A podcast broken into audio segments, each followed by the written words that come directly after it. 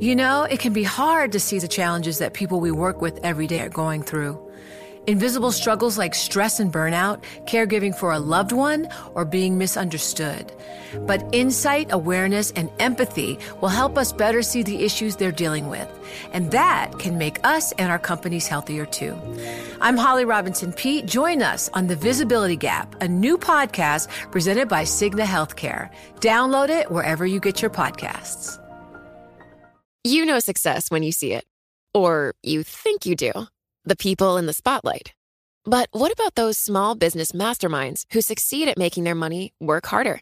They do that by having a business bank account with QuickBooks Money, which now earns 5% annual percentage yield. Making your money work as hard as you do? That's how you business differently. Learn more about QuickBooks Money at quickbooks.com slash 5APY. Banking services provided by Green Dot Bank, member FDIC. Only funds and envelopes earn APY. APY can change at any time. Hi, it's Wes Kosova. The big take is taking a break this week, so here's an episode you might have missed.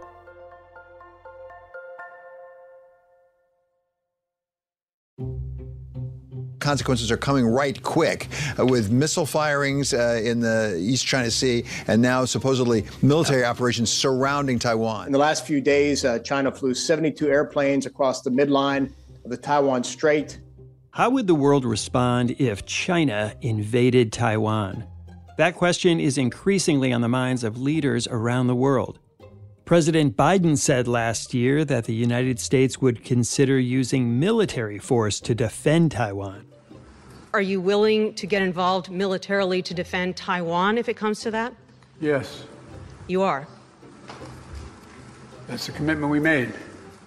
That drew a sharp rebuke from Beijing, which sees Taiwan not as an independent entity, but a part of China that will one day be united with the mainland.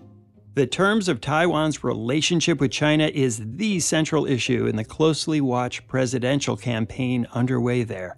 The frontrunner right now among several candidates is Taiwan's current vice president, Lai Ching-te, of the Democratic Progressive Party. It's known as the DPP.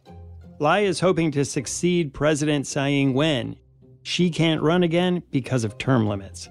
He's taken a firmer stance on Taiwan's independence than some of the other candidates. We are willing to cooperate with China to advance peace and prosperity. However, until China renounces the force against Taiwan, we must strengthen our military capacity and uh, stand shoulder to shoulder with democracies to effectively deter the threats from China. That's Lai speaking to Bloomberg Businessweek editor Joel Weber. He recently sat down with the vice president for several wide ranging interviews in Taiwan that's the ultimate tension here is can Taiwan preserve this democratic DNA that has really been the foundation of its prosperity and keep Beijing away? Joel and Bloomberg's deputy Taipei bureau chief Cindy Wang are here with me to talk about what's at stake for Taiwan and the heavy burden the next president will face.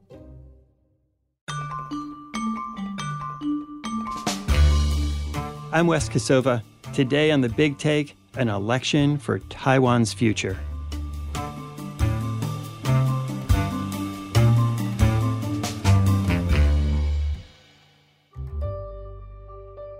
Cindy, there's this very important presidential election coming up in Taiwan. And of course, all presidential elections are important, but this one seems to have extra significance.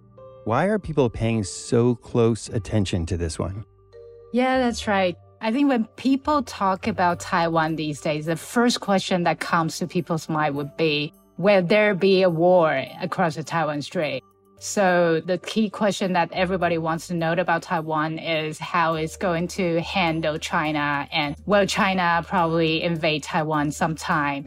And that concerns everybody, especially because Taiwan is the very important tech hub that has this world famous semiconductor industry.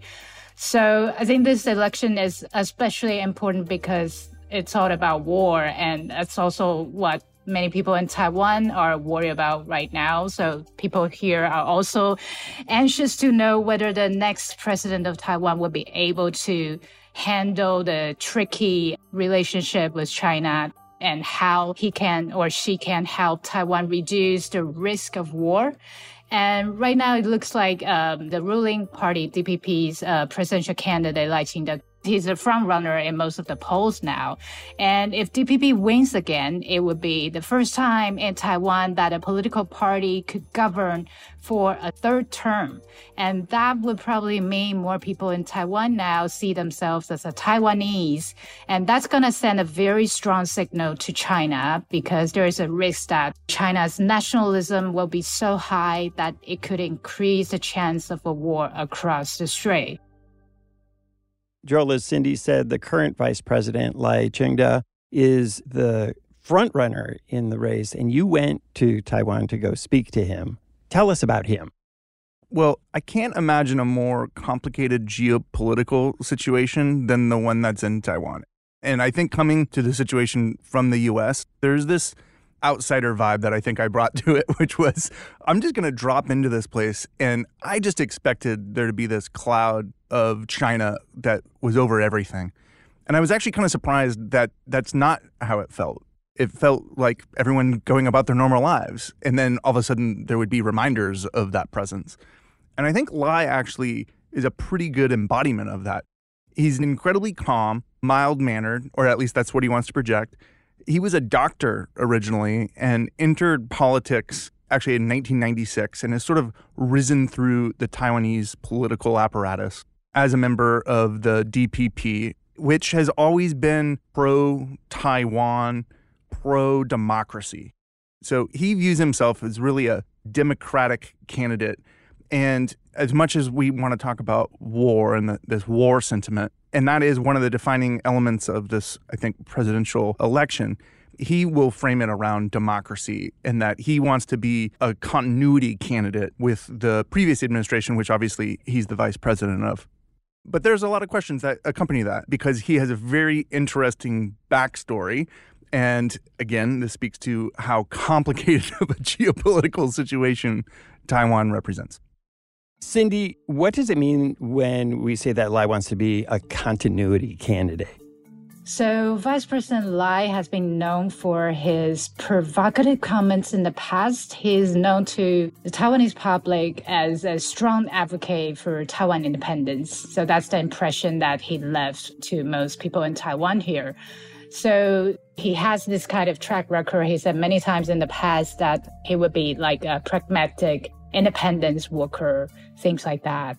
And that kind of provocative comments really worry people and worry Beijing and US as well as people are worried that he may try to change the status quo. And that's something that nobody um, has a stake with Taiwan would like to see at the moment. So Lai is now um, has a very very important task. Is he has to prove to everyone, to the U.S., to China, and even to people in Taiwan that he is going to be a very steady pair of hands. He will not change the status quo. He has to maintain the status quo that President Tsai has maintained over the past almost eight years. So we asked him during our sit down interview with him whether there would be a roadmap to Taiwan independence, whether he would consider change the name of Taiwan. So his answers to all those questions are no, there isn't going to be any change currently. The official name of Taiwan is the Republic of China. And he said because President Tsai has used the name uh, Republic of China Taiwan to unite the Taiwanese people, and that's the name he will continue to use. Joel Cindy says people watch very carefully how Lai describes Taiwan, and China certainly does too. And that's true of everyone. The way Taiwan talks about itself, the way China describes Taiwan, is really at the heart of this whole question. Right. And there's this status quo that a lot of the parties involved are trying to maintain. And everyone watches their words very carefully, me included, me most of all, actually, probably, right? When you write about this stuff, you got to be exacting. And that was reflected actually in my interviews with Lai. He speaks decent English, but he actually chose to speak mainly in Chinese, I think out of caution, basically, to be super mindful of the words that were coming out of his mouth. There are a couple times that he opted to speak in English, but I think default setting for him was in Chinese because of the importance of getting his message right. And that shows you what the stakes really look like here. So, what really comes down to here is Taiwan, in the eyes of Beijing, is viewed as a breakaway province. And under this one China policy that has become sort of the driving principle of Beijing geopolitical goals, they view everything, Taiwan included, as part of a greater China and will be absorbed at a future date. What that future date is, no one really knows. Taiwan wants it to be never and wants the status quo to remain where they are a democratically independent sovereign entity. So that's the ultimate tension here is can Taiwan preserve this democratic DNA that has really been the foundation of its prosperity and keep Beijing away?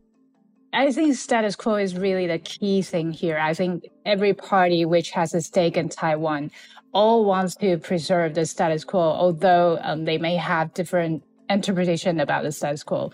Some polls in Taiwan show that at least three fourths of Taiwan's population supports status quo. They don't want to be independent. They don't want a unification with China either, but they want the status quo to go on.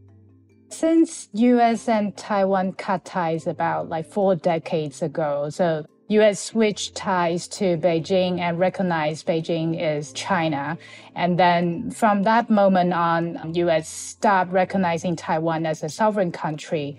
Instead, there is the ambiguity that acknowledge that China's idea that there is only one China and that's represented by People's Republic of China. But it just leaves the entity of Taiwan undecided. So that's a tricky thing about uh, the U.S. One China policy. So even though U.S. President Joe Biden has said four times that it would defend Taiwan, this ambiguity that U.S. officially didn't recognize Taiwan as a country, so it can't really call Taiwan as a nation. I think the other thing to keep in mind there is it's almost like everything just feels like it's on a hair trigger. And what everyone is fearful of is provoking. And what I think Beijing does is attempt to continue to push the envelope. There's a median line in the middle of the Taiwan Strait. They've crossed it. They've fired missiles over Taiwan. They've done a partial naval blockade in response to former House Speaker Nancy Pelosi's visit a year ago. So all of these things sort of challenge the status quo.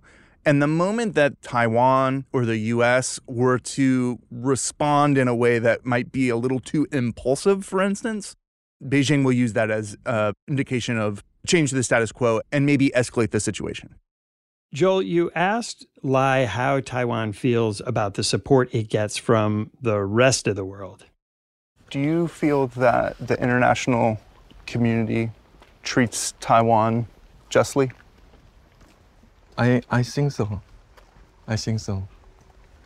Because Taiwan security is a global issue, and the peace in the Indo-Pacific region benefit all the country. I think that answer reflects just how complicated of a situation Taiwan's in with its diplomatic relationships around the world.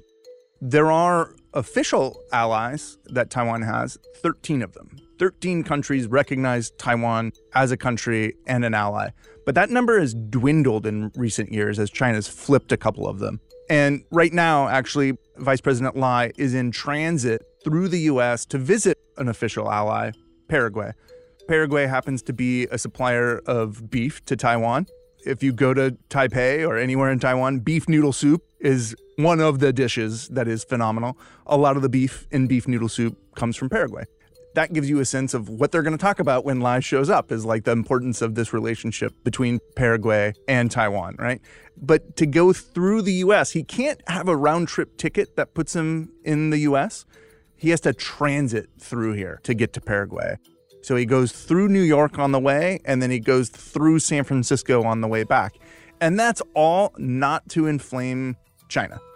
So all of these diplomatic relationships that Taiwan has comes down to this sensitivities with China And there's these official allies that Taiwan has, but there's also these unofficial ones. And part of what the current administration, President Tsai, with Vice President Lai, have done is really tried to lean into this informal, unofficial friendship of like minded democracies, they'll call it. So Japan is a huge part of that. Australia is a part of that. South Korea could be part of that. And then looking at Europe, which has suddenly looked to Taiwan because of Ukraine, I think, to say, wow, here's a place that we should also be supporting. And then, of course, the US. So there's this patchwork quilt that Taiwan hopes has its back. And as you say, Lai has to transit through the US but can't actually stop there. Like you would never see the president or vice president of Taiwan visiting Joe Biden at the White House. Not only would you not see Lai visiting DC, you won't see the president or the vice president go to Taiwan. And that's why when former Speaker of the House Nancy Pelosi showed up, it escalated the situation. And I think a year later, we're still. You know success when you see it, or you think you do. The people in the spotlight athletes, actors, artists. But what about the people behind the scenes? You know, the ones who make it all happen the lighting engineers, the sideline photographers, the caterers, they're small business masterminds. And if there's one thing they have in common, it's making their money work harder. That's why they have a business bank account with QuickBooks Money, where they are now earning a generous 5% annual percentage yield. Yes, 5% APY. Making your money work as hard as you do? That's how you business differently. Learn more about QuickBooks Money at quickbooks.com slash 5APY. Banking services provided by Green Dot Bank, member FDIC. Only funds and envelopes earn APY. APY can change at any time. You know, it can be hard to see the challenges that people we work with every day are going through. Invisible struggles like stress and burnout, caregiving for a loved one, or being misunderstood. But insight, awareness, and empathy will help us better see the issues they're dealing with. And that can make us and our companies healthier too. I'm Holly Robinson Peete. Join us on The Visibility Gap, a new podcast presented by Cigna Healthcare. Download it wherever you get your podcasts in the aftermath of that. And that's one of the reasons why everyone's watching this election. More from Joel's interview with Lai when we come back.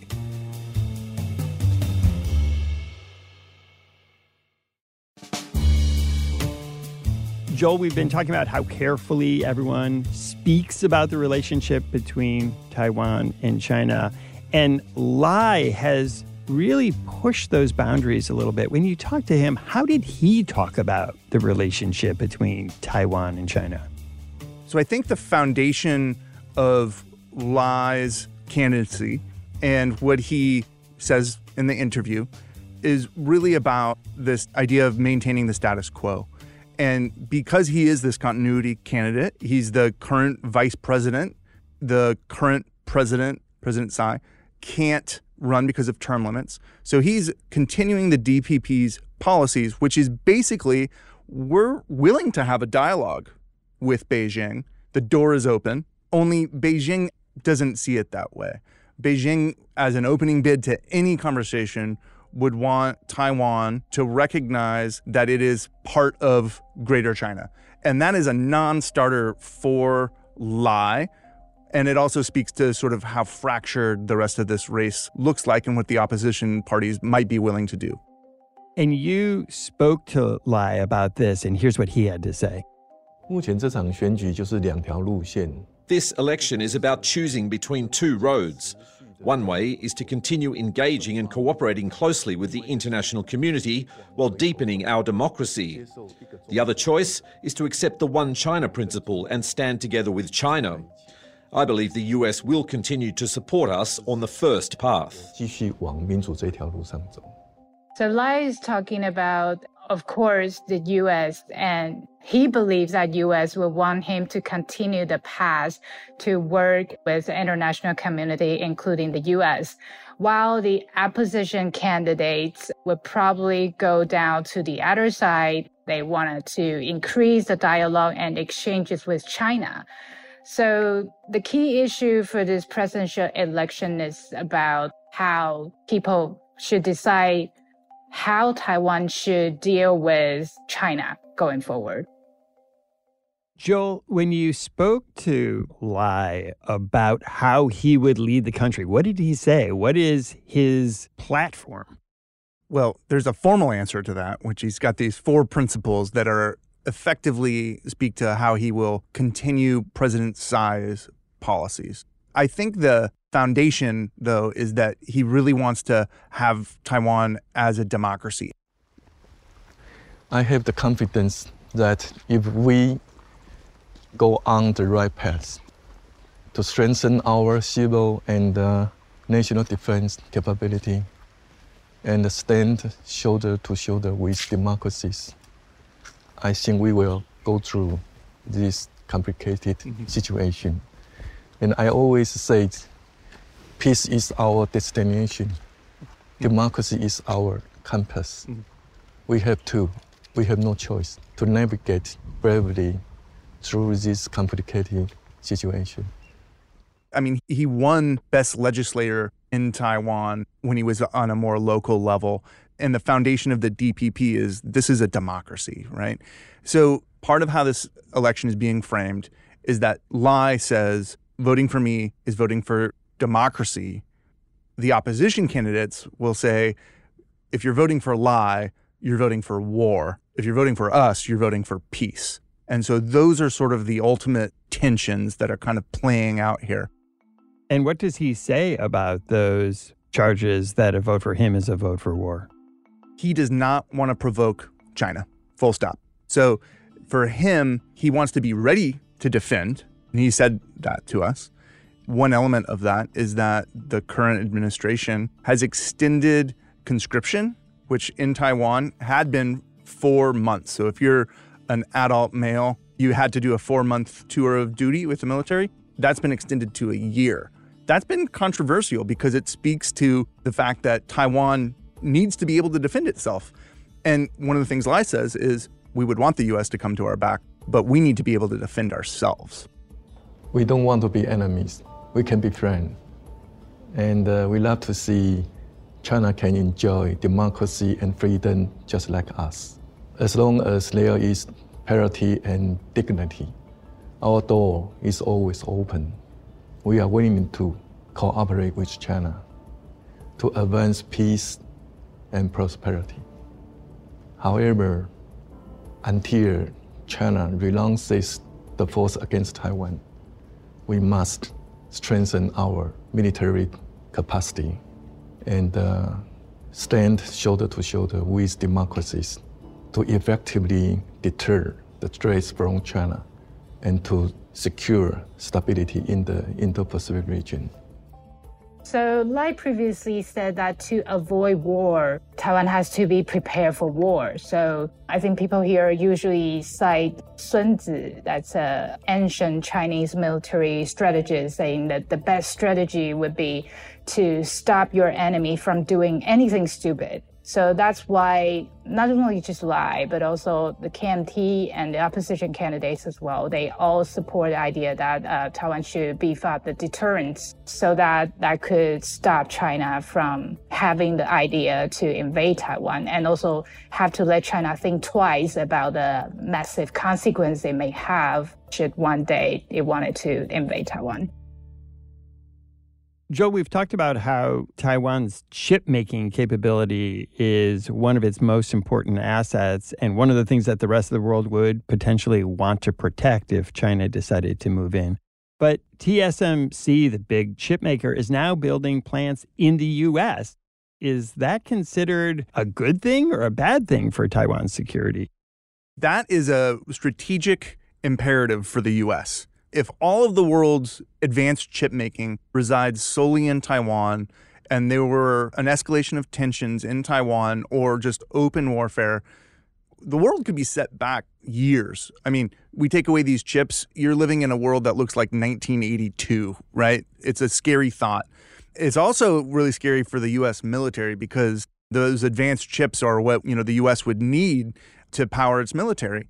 So from a US perspective, it's really important that some of TSMC's operations be onshored. And that's reflected of these fabrication plants, fabs that are being built in Arizona.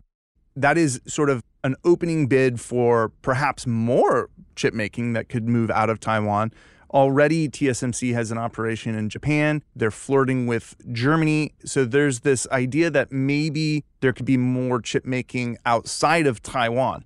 Now, that becomes really complicated in Taiwan because there's a fear that if all this advanced chip making moves out of Taiwan, would anyone come to Taiwan's aid should tensions escalate and China invade? If the chip making isn't happening in Taiwan, do you need Taiwan? And that is a really, really difficult question that is part of this election as well. Cindy, what do Lai and the other candidates say about this question of exporting chip making capability to other countries? Yeah, we asked Lai about this question during our interview, and Lai thinks it's actually a good thing that Taiwan, especially TSMC, could set up its plants overseas because that shows the expansion of Taiwan's economic strength. And that shows Taiwan's significance in the global tech supply chain. Taiwan's semiconductor industry has attracted attention from around the world, but this industry is built on cooperation. For example, in Taiwan, we are focused on IC design, IC production, packaging, and testing. Our processes are focused in the manufacturing space. However, our equipment comes from the US, Japan, and the Netherlands. As a result, the semiconductor industry consists of a shared supply chain from across democracies. And he also believes that that's Taiwan's responsibility to give back to the international community. So when we asked him during the interview if TSMC is going to set up another plant in the US in the future, will he stop that? His answer is literally no, because he thinks that's just a positive development to show Taiwan's significance to the world. All of this speaks to an element in the election that you could think of as American skepticism which is if chip making moves out of Taiwan, does the US actually have Taiwan's back?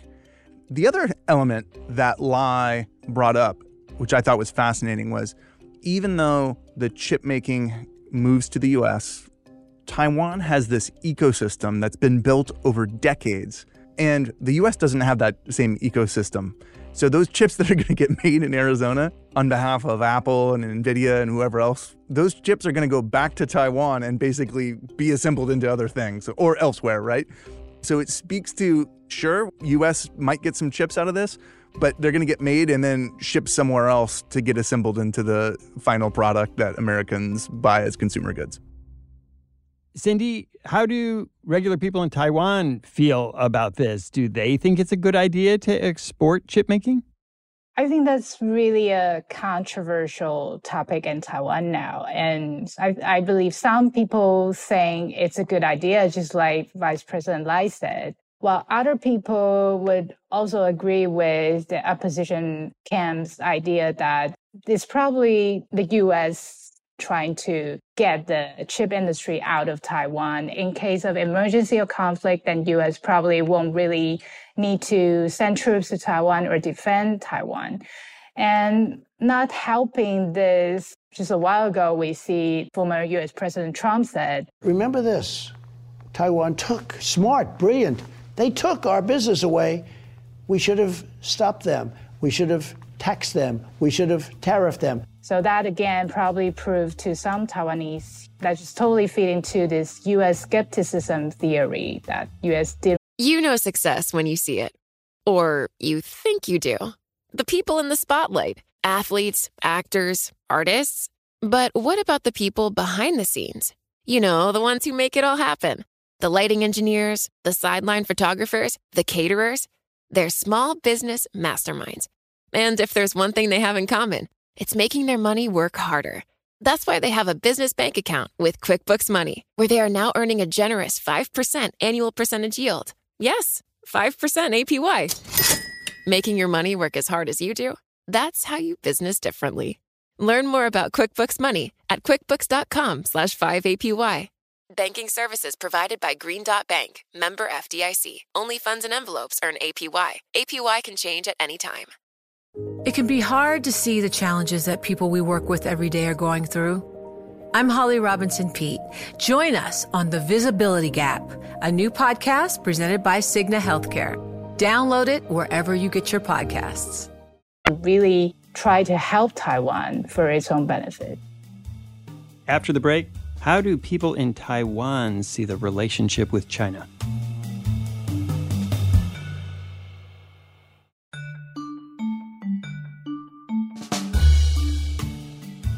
Joel, we've talked about how some people are making comparisons between Russia and Ukraine and China and Taiwan, and that a lot of people see this election as important in part because the next president may have to deal with an escalation of tensions with China.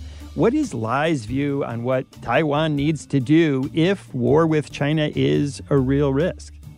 I think it's imperative that Taiwan and Lai not provoke China. And so that will be the first thing. One of the other people that we talked to was actually the foreign minister. And the foreign minister said China likes to draw red lines and bluster. And one of the things that the international community should do is recognize that and not take that bait. So I think first and foremost, it's imperative that Lai to keep the status quo, not provoke. But should it happen, he's made clear that Taiwan will defend itself. When we asked Lai during the interview what he learned from the Russian Ukraine war, he acknowledged that Taiwan security is of international concern and we will not be provocative and try to avoid war as much as possible. Democracy is a universal value, irrespective of borders. President Zelensky rallied his people to resist Russia's invasion.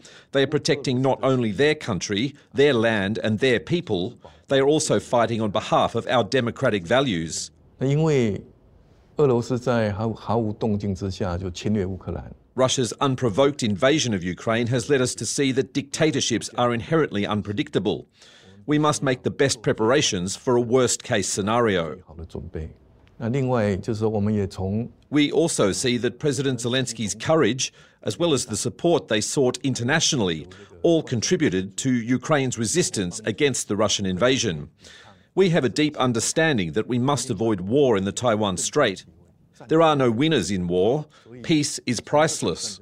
From the war in Ukraine, we see that we must do all we can to avoid war in the Taiwan Strait. 台海的战争。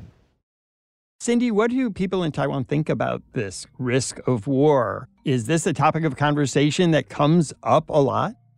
I think on the surface, the lives in Taiwan are pretty normal. Just like when Joel visited us, we took Joel to the night markets, and you can see that the night markets are packed with the food vendors and packed with tourists, not only from Taiwan, but also from around the world. So business is very usual in Taiwan. And the other day when I tried to book a restaurant, I still need to like, uh, there's a long queue for Taiwan's famous Din Tai Fung restaurant, things like that. So on the surface, everything looks very normal in Taiwan.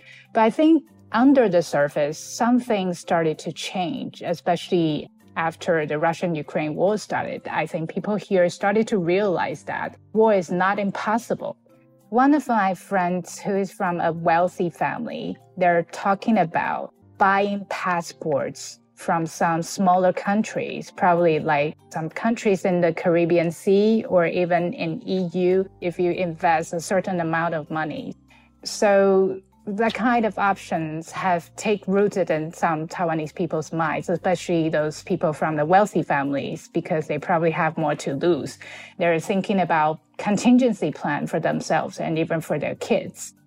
And in the campaign, there are some other issues like a slowing economy, stagnant wages, high housing costs, and repeated delay in the transition to renewable energy.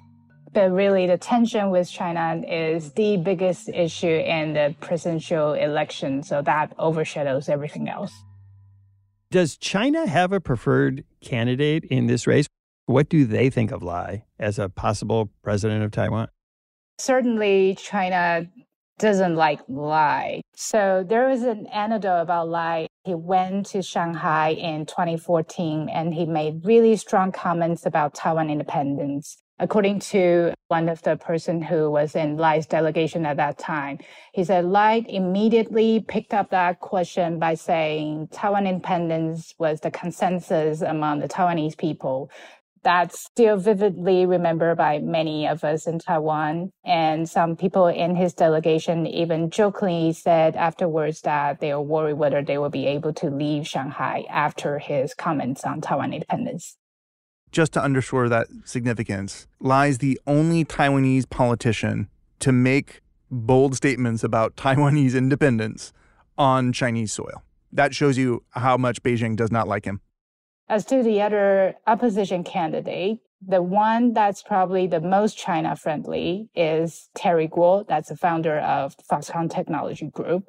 He hasn't really declared his bid for presidential candidacy yet, but it's widely suspected that he probably will do that. And the reason why he is the most China friendly one is because he has said in an opinion piece to the Washington Post that he called for Taiwan to immediately start a talk with China under the One China framework. And he also blamed current leader, the President Tsai and Vice President Lai for bringing Taiwan to the brink of war. So people expected that Terry Gou would declare his bid for the presidential candidate as an independent. And if that's true, with an opposition split among three candidates, that's probably going to increase Vice President Lai's chance as a presidential candidate. Joel, so where do things go from here?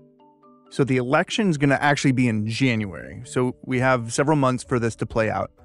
And then once we know who's won the election, the new president actually won't take office until May. So we have a lot of time, but it does speak to also the turbulence of Taiwanese politics. The last election, the current president, Tsai, was not in the lead and then dramatically took over the lead and won in a landslide. So while Lai is currently ahead in the polls, it's an election and anything can happen. One thing to remember though, um, currently has a support rating of under 40. So that means at least 60% of people who are not supportive of Lai. So if there is any way that the opposition campaign, they can try to consolidate behind one candidate, then that could be the only way that they could lead over Vice President Lai, beat him, and be elected next January a way to think about what unfolds over the next couple months is you've got Lai, who's a former kidney doctor, the TPP candidate, former surgeon. You've got the KMT candidate, who's a former detective. And then you got Foxconn founder Terry Gou, who's a billionaire. So you've got a doctor, a surgeon, a detective, and a billionaire walking into an election. Who wins? The world is going to be watching this election come January. Obviously, Taiwan's invested in this outcome. Beijing is watching it. The US is watching it. Europe's watching it. The global economy might hinge in the balance of who's elected president. So the stakes for this election could not be higher. Joel, Cindy, thanks so much for speaking with me. Thanks for having us. Thanks for listening to us here at The Big Take. It's a daily podcast from Bloomberg and iHeartRadio. For more shows from iHeartRadio, visit the iHeartRadio app, Apple Podcasts, or wherever you listen. And we'd love to hear from you. Email us questions or comments to bigtake at bloomberg.net. The supervising producer of The Big Take is Vicki Vergolina. Our senior producer is Kathryn Fink. Our producers are Michael Falero and Mo Barrow. Gilda Garcia is our engineer with additional production support from Nayeli Jaramillo Plata and Jill Namazi. Our original music was composed by Leo Sidran. I'm Wes Kosova. We'll be back tomorrow with another big take.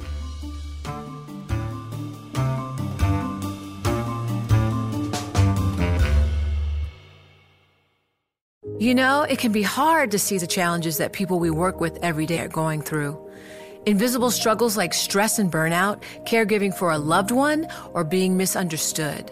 But insight, awareness, and empathy will help us better see the issues they're dealing with. And that can make us and our companies healthier too. I'm Holly Robinson Peete. Join us on The Visibility Gap, a new podcast presented by Cigna Healthcare. Download it wherever you get your podcasts. What could you do if your data was working for you? And not against you. With Bloomberg delivering enterprise data directly to your systems, you get easy access to the details you want, optimized for higher level analysis, and financial data experts committed to helping you maximize your every move. Our data is made for more, so you can show the world what you're made of. Visit Bloomberg.com slash enterprise data to learn more.